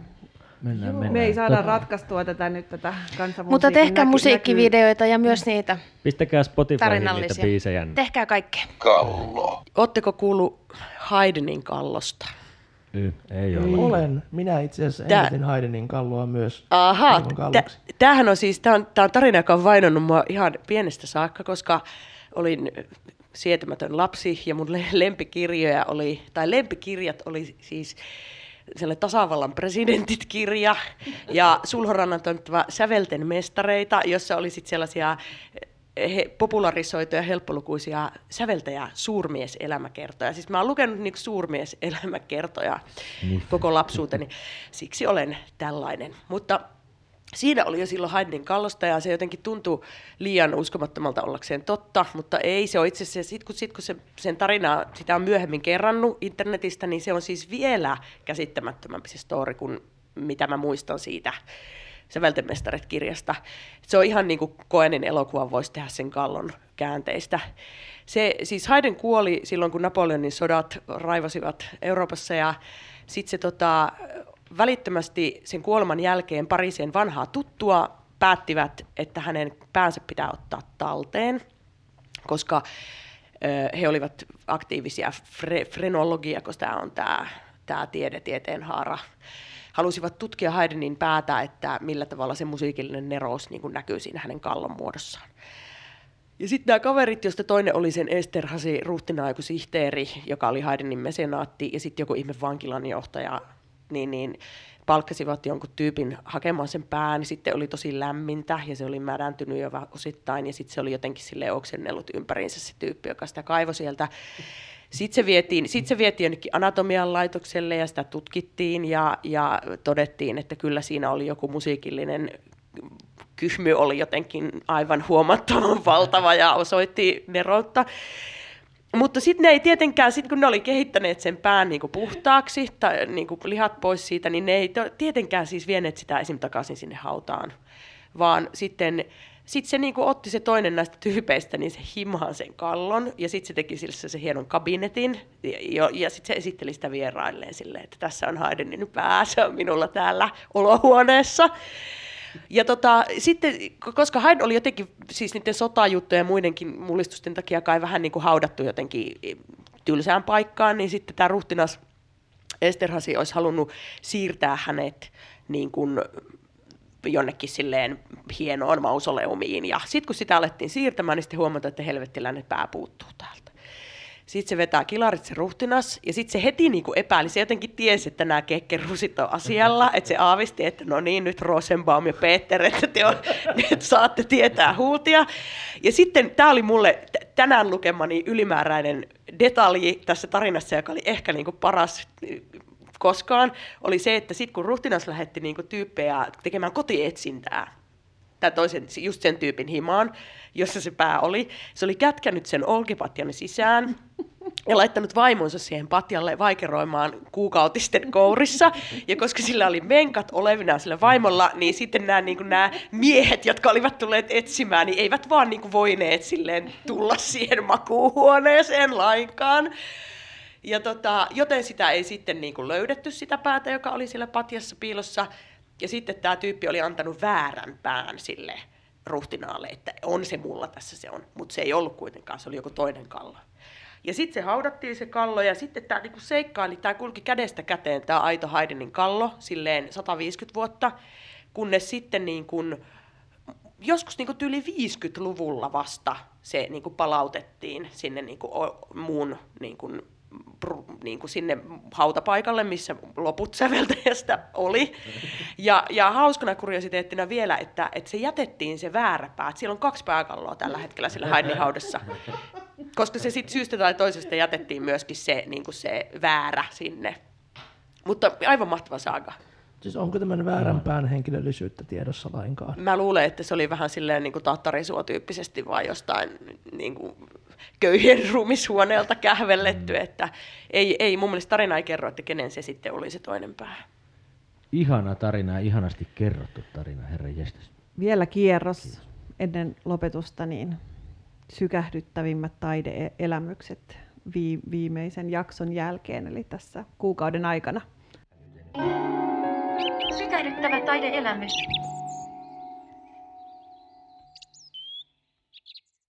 No niin, mä saan aloittaa kerrankin tänne suuntaan mennessä. Ehdottomasti sykähdyttävin viimeisten päivien aikana oli torstaina Trad Attackin keikka tuolla Tampereen klubilla. Oli kyllä todella kova. Ja hieno, en ole nähnyt ennen livenä. Oli ihan hirveästi väkeä. Oli myös 50 Kangasalan lukiolaista, jotka tietysti teki ikään kuin sinne vähän sitä massaa, mutta oli hirveästi väkeä, jengi tanssi, uh, oli aivan messissä, oli jotenkin niin kuin superkiva nähdä ja kuulla torstai-iltana Tampereella tämmöinen, niin kuin siis tietysti rahvamusiikin kerhohan torstai-iltaisin normaalistikin, mutta että vähän niin kuin erityyppinen kansanmusiikkihetki Tampereen meininki. Ja sitten siis ymmärsin siinä sitten puheis, ihmisten puheesta siinä keikan aikana, että, että tota, ei mikään ihme, että ne on niin suosittu, että, että ne on ollut siis jostain 12-vuotiaasta asti superstaroja jo muutenkin silleen, tuolla Viron maalla ja Settumaalla ja Settomaalla, anteeksi. Ja ja silleen, että, että niillä on niin kuin Virossa sen takia suosio, mutta näköjään se ylsi aika paljon tänne. Ja sitten kun ne kysyy, että kuinka monta virolaista täällä on, niin kysyi, että monta kymmentä kättä nousi, että, että myös niin kuin Tampereen virolaiset oli löytänyt sinne keikan. Upeaa musaa ja hyvä keikka. Ai minä. No, mä voisin sanoa montakin, mutta jotenkin mä sanon nyt on eilisen punaviinikuuklailun, joka oli mulle joku uusi, tämä niin Helsingin kaksirivis naiset. Mä en tiennyt, että semmoinen bändi on ollut olemassa, koska mun kansanmusiikkisivistys kuitenkaan ei ole loputtoman laaja aina. Niin se oli jotenkin musta makea se video, mikä siellä on, sun, suosittelen käydä katsomassa YouTubessa. Se on 90-luvulta luultavasti. Ei ole, siinä ei ole vuotta, mutta niin kuin, että se meininki on jotenkin niin hieno ja se ensimmäisessä jaksossa, mistä puhuttiin tästä pelastaako klitteri kansanmusiikin, niin sitten siinä oli tosi sama meininki mun mielestä kuin Enkelillä jotenkin siinä, siinä videossa. Ja jotenkin just se, että aina kun kuvitellaan, että asiat on tosi uusia, niin ne usein ei ole kauhean uusia. Että ne, ne hienot naiset, ketä siinä on, jota en nyt lähde luetteleen, mutta kaikki voi käydä sieltä videolta pongailemassa, ketä siellä on Maria Kalaniemen lisäksi, niin, niin tota, että ne on niinku tehnyt ihan samanlaista meininkiä joskus 90-luvulla ja ei se nyt ole niin uutta sekään. Se, niinku, ne on haitarin... oppilaita ne enkkelit. Niin, kyllä, mutta asiat kulkee hienosti eteenpäin. No onhan tässä taas kaikenlaisia taideelämyksiä koettu. Ja mä tässä yritän nyt arpoa, että minkä näistä nyt sitten laittaisi. Koska en itse, mutta ehkä mä sitten mainitsen tämän, että en, en itse päässyt perjantain, ei kun siis torstaina tuonne Tampereen klubille, koska menin Helsinkiin. Temppeliaukion kirkkoon urkukonserttiin. Mutta tämä ei ollut, tässä urkukonsertissa ei soitettu fuugia tai muuta tällaista perinteistä urkumusiikkia, vaan sellaista aika niin kuin, haastavaa, käytännössä pysähtynyttä huminaa. Eli siis siellä esiintyivät Sara Davatsi, joka on muistaakseni Calgarysta, ja Ellen Arkbru, joka taisi olla Göteborgista, tällaisia noin kolmekymppisiä tällaisen uuden, uuden rajapinta nykymusiikki avantgarde ambient osaston tekijöitä. Ja siis tässä konsertissa oli poikkeuksellista juuri tämä, että he soittivat nimenomaan urkuja, eivätkä esimerkiksi läppäriä. Ja siis Ellen Arkbrew julkaisi toissa vuonna todella hienon For Organ and Brass albumin, jossa ö, soitetaan muistaakseni, en muista sen paikan nimeä, mutta saksalaista noin 400-vuotista kirkkourkua. Ja sellaista niin kuin todella hidasta, tai siis sellaista niin kuin, että hirveän vähän siinä musiikissa tapahtuu, että siinä niin kuin tietyt, tietyt, niin kuin, tietyt motiivit toistuu ja toistuu, että sellaista niin kuin minimalistista ambient-tyyppistä.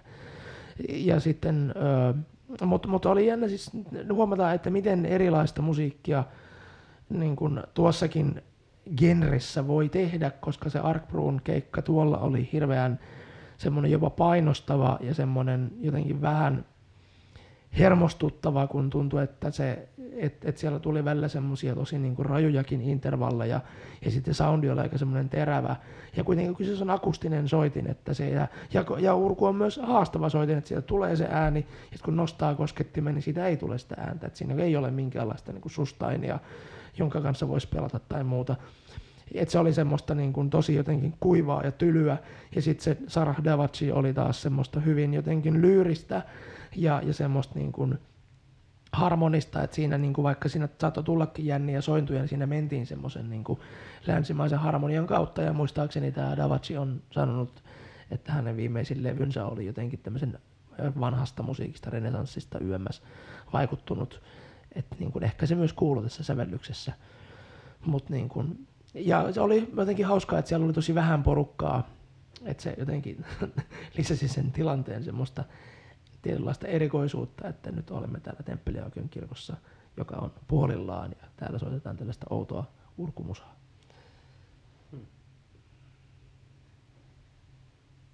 Onneksi oli aikaa miettiä musta tuntuu siltä, että mä en ole käynyt millään keikoilla pitkään aikaa, mutta sitten mä keksinkin, että pari viikkoa sitten olin työreissussa Milanossa, Milanon Triennaalissa, pääsin käymään ja siellä oli sellainen ihan ehdottomasti niin kuin vaikuttavin installaatio siinä näyttelyssä. Näyttelyn teema oli siis Broken Nature, joka tavallaan hyvin laajasti käsittelee ihmisen suhdetta luontoon ja tätä antroposeenin vaipumista ja kaikkea sitä, mikä meidän pitää tässä kohdata nyt tai myöhemmin. Ja tota, siinä oli sellainen ääniinstallaatio kuin Great Animal Orchestra, joka oli tota, tällaisen Bernie Krausin amerikkalainen musiikintekijä ja ääni taiteilija tai äänittäjä, mikä, muista hänen taustansa oli kai elokuvissa jollain tavalla. Uh, mutta hän oli joten 60-luvun lopusta alkaen niin kuin omistautunut tällaisten niin kuin biosfäärien niin kuin äänittämiselle. Eli hän äänittää niin kuin luonnon äänimaisemia ja eläimiä eri lokaatioissa, sekä urbaaneissa lokaatioissa että ihan niin kuin erilaisissa niin kuin pai, luonnon paikoissa, veden alla, metsissä, missä hyvänsä. Ja siinä oli, se on sillä United Visual Artists-niminen kollektiivi tehnyt siihen ihan järjettömän hienot visualisoinnit, että se oli sellainen niin kuin valtava huone, jossa pystyy jossa se ikään kuin sellaisena pimeä huone, jossa se, ne äänet näkyy sellaisena graafina, ja sitten siinä oli jotenkin sellainen niin kuin yhtä aikaa meditatiivinen ja, ja kammottava tunnelma, koska, koska siinä sitten oli todella paljon, se sisältö oli, siinä oli tällaisia rinnastuksia, esimerkiksi samasta lokaatiosta tehtyjä äänityksiä, joissa näytetään, miten se biodiversiteetti niin kuin rapautuu ja miten niin kuin lintujen äänet vähenee siksi, että tietyllä tavalla on niin kuin hakattu puita pois ja kaikkea tällaista, että se oli yhtä aikaa niin kuin sille esteettisesti mielettömän niin kuin upea kokemus ja, ja sitten samalla tietenkin ravisteleva monellakin, monessakin mielessä. Mä olin kanssa työreissussa helmikuun lopussa. Timo Saaren kanssa käytiin Folk Extreme reissulla tuolla Omskissa Venäjällä. Mm. Me piti tavata siellä sellainen kitaraduo, mutta kitaraduo teki kaksi kertaa meille oharit, me ei niitä nähty. Mutta sitten me vietiin semmoiseen ihan kummalliseen paikkaan syömään semmoiselle klubille, ja että täällä on nyt sitten bändi ja muistaakseni sen bändin nimi oli, mä en ole ihan varma tästä nimestä, mutta Tomski oli tämän miehen nimi, se oli varmaan Tomski Trio. Ja se oli hauska siinä mielessä, että ne, mä en tiedä oikein mitä ne soittiin. Siinä oli sähkökitara, sähköpasso, rummut, sähkörummut. Ja, ja ne oli hirveän suosittuja. Siellä oli jengi, oli niinku fanipaidat päällä siellä. Ja tota, me piti sitten yrittää syödä ja venäläiseen tapaan se oli hyvin lujalla tämä musiikki tuuttasi. Meitä oli tietysti istutettu siihen jotenkin aika eturiviin vielä katselemaan, ehkä sitten, että nähdään ainakin hyvin tämä bändi. Ja tota, ne soitti iskelmää, ne soitti rockia, ne soitti heviä, mutta hauskinta tässä oli se, että miksi mä ehkä haluaisin, että tämä Tomski Trio, tai no mikä ikinä se nimi oli, ne, niiden pitäisi tulla jolle, johonkin just Samuelin Poloneesi tai johonkin Pispolan sottiisi esiintymään, niin se mies tämä itse Tomski oli niinku ihan käsittämätön Antti Paalanen, koska kun se sähkökitarasi tilutteli menemään, niin se laulo, minkä tahansa, oli se sitten ihan tosi iskelmää tai mitä tahansa, niin se laulo semmoisella Antti Paalas örinä kurkkulaulu meiningillä. Ja sillä jäi se aina päälle myöskin samalla lailla niihin spiikkeihin kuin Antti, Antti tekee. Et se oli ihan se niin kuin Antin veli Omskissa. Ja tämä oli nyt se aika sykähdyttävä. Mä oikein niin kuin tiennyt, mitä mä ajattelisin siitä. Jäi mieleen. Hmm. Omskin Antille terveisiä. No. No mulle tuli mieleen tässä lopulta, itse asiassa mä pitkään ajattelin vaan Star Trekia, tätä uutta tuotanto, tai tätä uutta Star Trek Discoverya, mikä on pyörinyt ehkä mun mielessä tässä lähinnä viime aikoina. Mutta sitten eilen selailin asioita Interwebsistä, niin sitten törmäsin mm, mutkan kautta tämmöiseen Pekka Kainulainen nimiseen taiteilijaan. Se asuu tuolla Sammatin seudulla ja on kunnostautunut muun muassa tekemällä amorfis sanoituksia, mutta se tekee tota, hienonnäköisiä tai niinku performansseja ja tota, kuvataidetta ja kaikkea tämmöistä. Mutta sitten nyt huomasin, että teillä Pekalla on uudet kotisivut, öö, olisikohan niin kuin www.pekkakainulainen.fi tai jotain. Niin, niin silloin on sellainen hieno, mä en tiedä mikä se on semmoinen, että tämmöiselle metallilevylle, kun mikä tämä tekniikka on, metallilevylle kaiveretaan ja sitten se painetaan paprulle. Joku etsaus. Etsaus, kyllä. Niin, tämän etsaustyö, jossa on, sen nimi on The Bee varmaankin. Siinä on semmoinen hieno mehiläinen, vähän niin kuin Tuonelan jokimaastossa lentelee semmoinen aika herttäisen näköinen mehiläinen ja sitten siinä on semmoinen, niin kuin, semmoinen kuollut tyyppi, josta nähdään luuranko jäljellä sit siinä rantamilla näin. Ja sitä ihailin muun muassa eilen illalla pitkään ja haaveilin, että toi hieno taide saada jonnekin seinälle, missä sitä voisi sille lähempää tutkassa. Tämähän ei kauhean kallis ole. Maksaa vaan 300. Niin, katoin, että tässä on, No satuin, niin. satuin löytämään sen heti tässä No niin. puhuessasi internetistä. Joulupukille kirjettä. Joulupukille kirje. Näin. Mahtavaa. Me ollaan puhuttu kauemmin kuin ikinä. Meillä oli yksi aihe ja me ollaan vaan puhuttu ja puhuttu ja puhuttu. Syytetään siitä Paulaa. Kiitetään. Kiitos. Kiitos. Ja toivottavasti tämä on nyt mitenkään välittynyt niin kuin myös vastaanottajalle, että tässä on ollut jotain järkeä. Tämä on aina tällaista haastavaa menoa, kun on paljon ihmisiä. Mutta meillä on ainakin ollut hauskaa, että ei siinä. Otetaan loppuun vielä yksi tilasto. Surullista, köyhää ja nöyrää podcastia on kuunneltu ensimmäistä jaksoa 290 kertaa ja toista jaksoa 128 kertaa. Herra jestas, hyvä ihminen. Me, olla, me ollaan meitä. siis tyytyväisiä tähän, näihin lukuihin. Niin. Ei tämä ole ollenkaan niin kuin sarkasmia tässä päässä. Ei, siis jos vertailee noita Ylen podcasteja, niin, niin kyllä siis, että Ylellä on sitten se, laitetaan se nolla perään noihin, mitä mä oon katsonut, että se on ihan hyvä. Mutta tota, ö, lähettäkää meille niitä jinglejä. Me ei olla saatu vielä yhtään jingleä. No, tässä on ehkä vielä se ongelma, että meillä ei ole vielä mitään paikkaa, mihin niitä voi lähettää. Mutta Tehkää niitä Niin, jinglejä. Joo, joo, tehkää jinglejä ja ottakaa yhteyttä vaikka sitten Facebookin kautta, että miten nämä voisi meille toimittaa. Joo, ja sitä mä mietin vielä, että laitetaanko me tämä hieno ti- tilasto sinne internetin ihmeellisen maailmaan Facebookiin, mutta Kyllä me Kato. ehkä voitaisiin laittaa semmoinen Kyllä joku varmasti. kuva siitä sitten siihen Joo. Facebookiin, kun Koska jaamme tää on- tämän jakson. mä ajattelin, että tämä on kuitenkin mielenkiintoista dataa varmaan kaikille. Kyllä. Ja sitten vielä yksi semmoinen niin viime, viime shout-out tänne loppuun, niin isot shout-outit tota, Antti kertaa Antti podcastille, koska molemmat Antit ovat auttaneet meitä hu- huomattavasti tämän meidän podcastimme tota, alkuun saattamisessa. Ilman Antti kertaa Antti podcastia ei olisi surullista köyhää ja nöyrää podcastiakaan. Kiitoksia. Kiitoksia Antille ja terveisiä Kiitos. Omskin Antille. Hyvä Antit.